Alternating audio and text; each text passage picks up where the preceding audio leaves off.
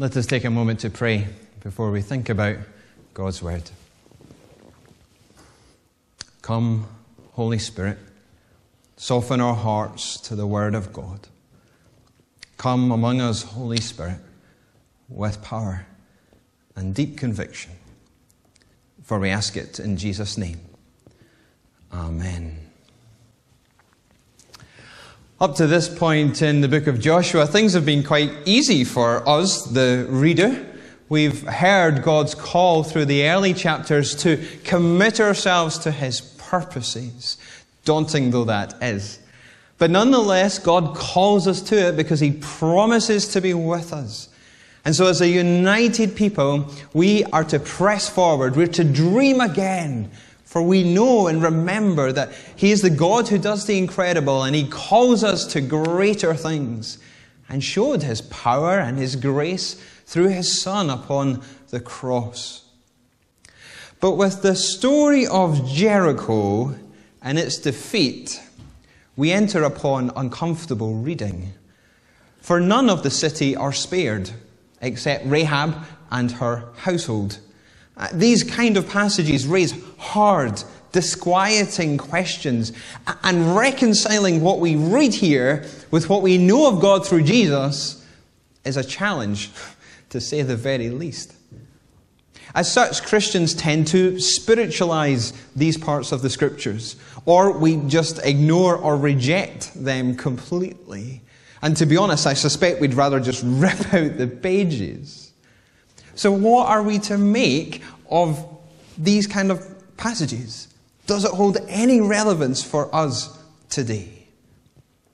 Well, in answer to those questions, I have three words to structure our thinking context, character, and cross.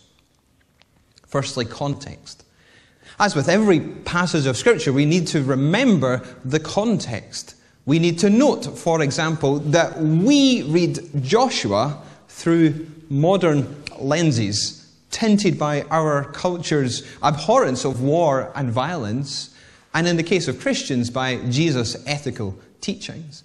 The world of Joshua's day jars with us because it is so distant from our time. That's because there is a 3,000 year chasm and vast cultural changes between their time and ours.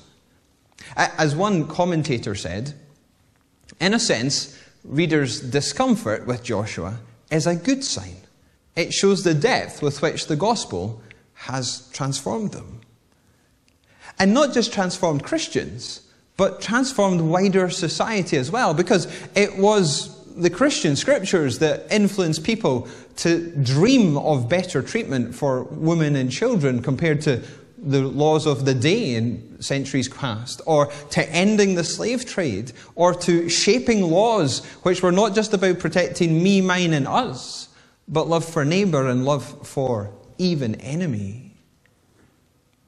Under context, we also need to remember the wider story of the scriptures because there's a context which leads to this point of history. In Genesis, we read, The Lord said to Abram, In the fourth generation, your descendants will come back here, for the sin of the Amorites has not yet reached its full measure. For 400 years, God had patiently observed the moral decline of the peoples of Canaan, the Amorites. A moral decline which led to child sacrifice as part of their worship of false gods. That too is part of the context. So let's move on to character, and in particular, the character of God. Can God be truly loving when it is His actions that lead to this? Is there a disparity between the God of the Old and New Testaments? Has God got a split personality? Well, let's first note that the New Testament shows no unease with Joshua's actions. And Jesus never disowns the Old Testament or how it portrays God. In fact, Hebrews chapter 11 where we see the great heroes of the faith held up, includes the story of Jericho and affirms God's people, as well as Rahab as individuals who acted in faith.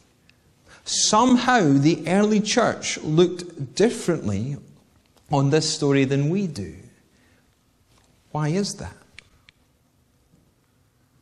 Well, in addition to what I've said earlier about context, as part of the New Testament reading plan, I found it really helpful working through the book of Acts again. And along the way, certain words and ideas have been jumping off the page for me. And of relevance for today is a speech Peter makes to people who want to know more about his faith in Jesus. And he says to them, We are witnesses of everything Jesus did in the country of the Jews and in Jerusalem. They killed him by hanging him on a cross, but God raised him from the dead on the third day and caused him to be seen. He commanded us to preach to the people and to testify that he is the one whom God appointed as judge of the living and the dead. If someone was to ask about your faith, what would you say? Hopefully, you'd speak about Jesus and the cross. But would you be likely to talk about Jesus as the judge of the living and the dead? because I'm not sure many of us would, or even myself, wouldn't be on that high up my list of preaching points. And there could be any number of reasons for that. It makes us uncomfortable. We imagine it makes other people uncomfortable. I think also we need to remember again context. The early church faced great persecution and, and Christians were killed for their faith. I wonder if it's easier in facing great evil to remember and speak about Jesus as judge. Nevertheless, the idea of God, of Jesus being judge, is a truth affirmed throughout the scriptures and even by Jesus himself.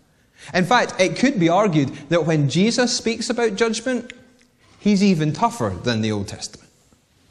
Because let's remember, God in the Old Testament is described as righteous, he's described as merciful, the defender of the weak.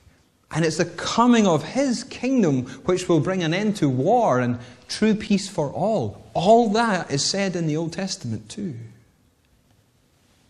What is more, God's on record as saying through Ezekiel as surely as I live, I take no pleasure in the death of the wicked, but rather that they turn from their ways and live. Turn, turn from your evil ways.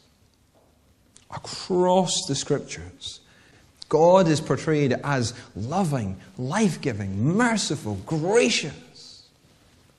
But He is also holy and righteous, and so the judge of all.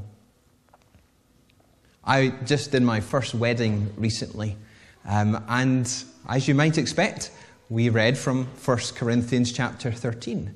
And in that passage, Paul says, Love does not delight in evil, but rejoices with the truth. It is not incompatible to have a loving God who also judges evil, judges all sin and that is what happens at Jericho. As we read earlier, God waited. He waited for 400 years for the Amorites to turn from their ways. And yet eventually he judged them for it, using the nation of ancient Israel to be the agents of his judgment. And maybe that's why the angel says to Joshua that he doesn't take anyone's side, because God is not taking sides here. Joshua needed to remember he was part of something bigger.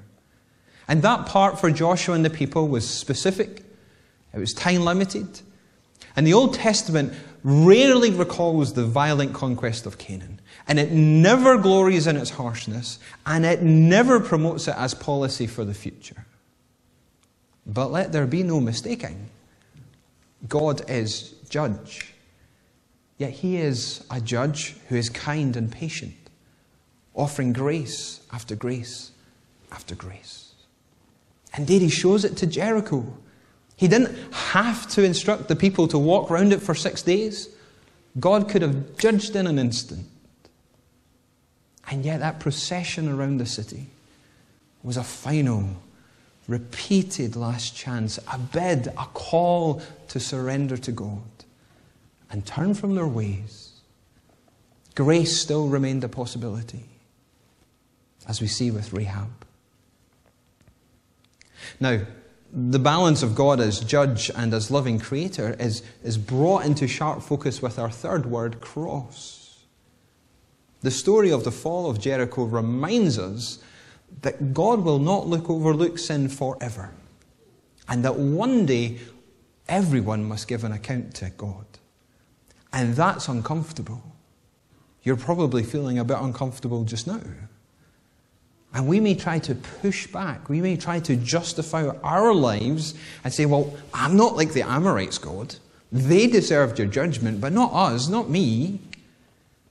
And yet in the New Testament, we, we find something different. Paul says to those in Rome, all have sinned and fall short of the glory of God. We all have sinned. We all have gone astray, following our way rather than God's. We don't live up to His standard, His glory. And no matter our outward lives, no matter if they are better than the Amorites, we all have sinned.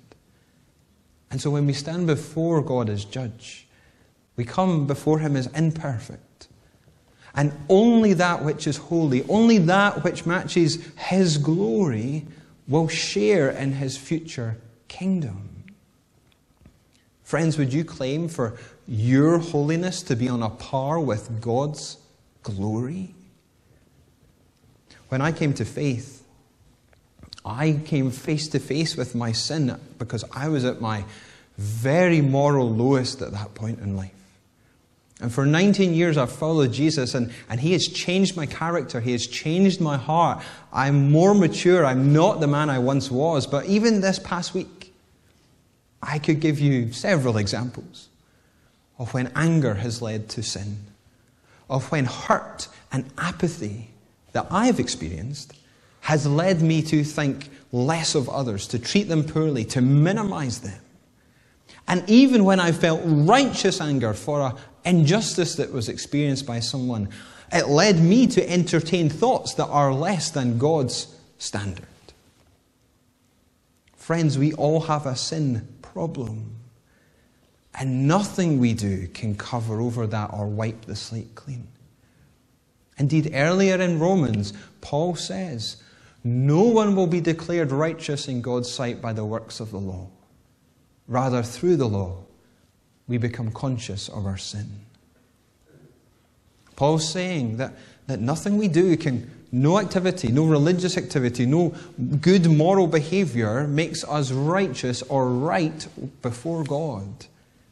God's law, as I was saying to the kids, in part, in part, simply helps us see how far short we fall of God's glory. So, is that the end of the story? Is God just circling around the world, kind of waiting just to come with judgment? Well, no. Hallelujah. No. Because Paul goes on to say, righteousness is given through faith in Jesus Christ to all who believe. There's no difference between Jew and Gentile, for all have sinned and fall short of the glory of God, and all are justified freely by His grace through the redemption that came by Christ Jesus. God presented Christ as a sacrifice of atonement through the shedding of His blood to be received by faith. By faith, Rahab turned to the living God and was spared. By faith, we too can be made right with God if we turn to Jesus. Because on the cross, He died as a sacrifice for us. He took upon Himself the sin of the world and faced the consequences on His behalf. Yet to benefit from His death, as Paul says, we must respond in faith. We must call upon Jesus for salvation. And if we do, we are justified which can be understood as just as if I'd never sinned. It's upon that basis, as the actions of the song, our debt transferred to Jesus. That free gift of forgiveness so that God the judge can declare us justified. Friends, upon the cross of Jesus, the righteousness and love of God are perfectly balanced.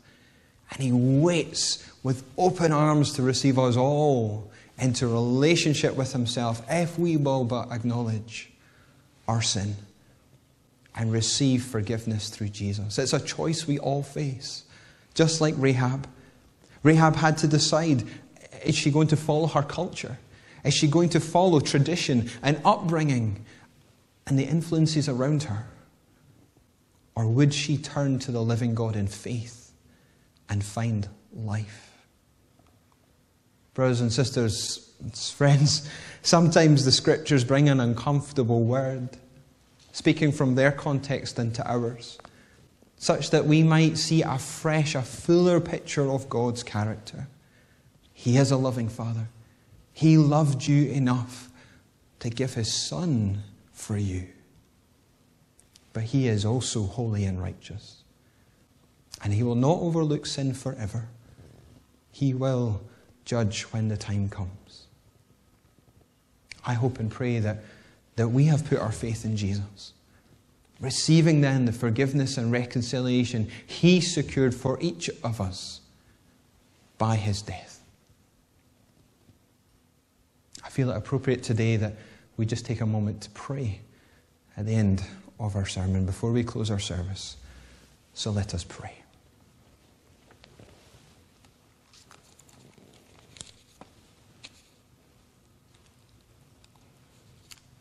God, we're probably feeling a range of emotions just now.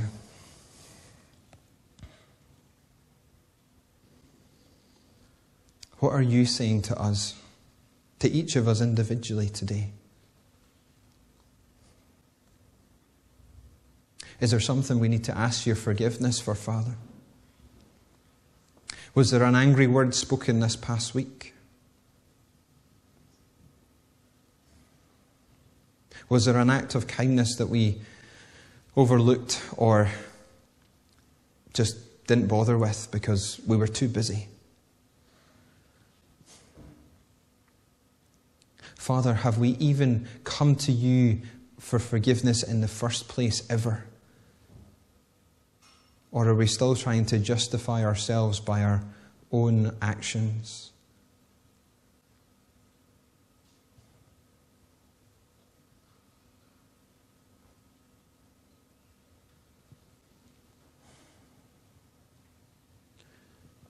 Father, if there is anyone who needs to, to come to Jesus for the first time, hear now this prayer. And if you're praying this at home or here in the sanctuary, just say it quietly in your head and your heart. Or if you're at home, feel free to speak out these words with me. Heavenly Father, I am sorry for the things I have done wrong in my life and I name them before you now.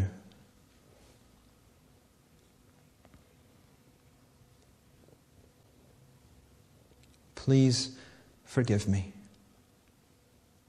I choose to turn from anything that I know is wrong.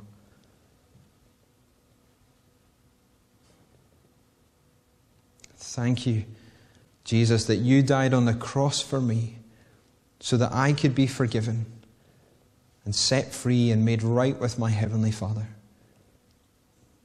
Thank you for this free gift. You also offer me your Spirit to live in your ways, to live in faith for the rest of my days. And so I receive His presence and gift now as well. Please come into my life by your Spirit to be with me forever. Thank you, Lord. Amen. If at home or anyone in the sanctuary has prayed that for the first time, if you have chosen to follow Jesus and ask for forgiveness in his name for the first time, then please come and talk with me because there'll be lots of things coming along your way that might just try to undermine your faith and undermine the step you've taken today. And it's important that you come and tell someone. So come and tell me, and I'll encourage you in that journey.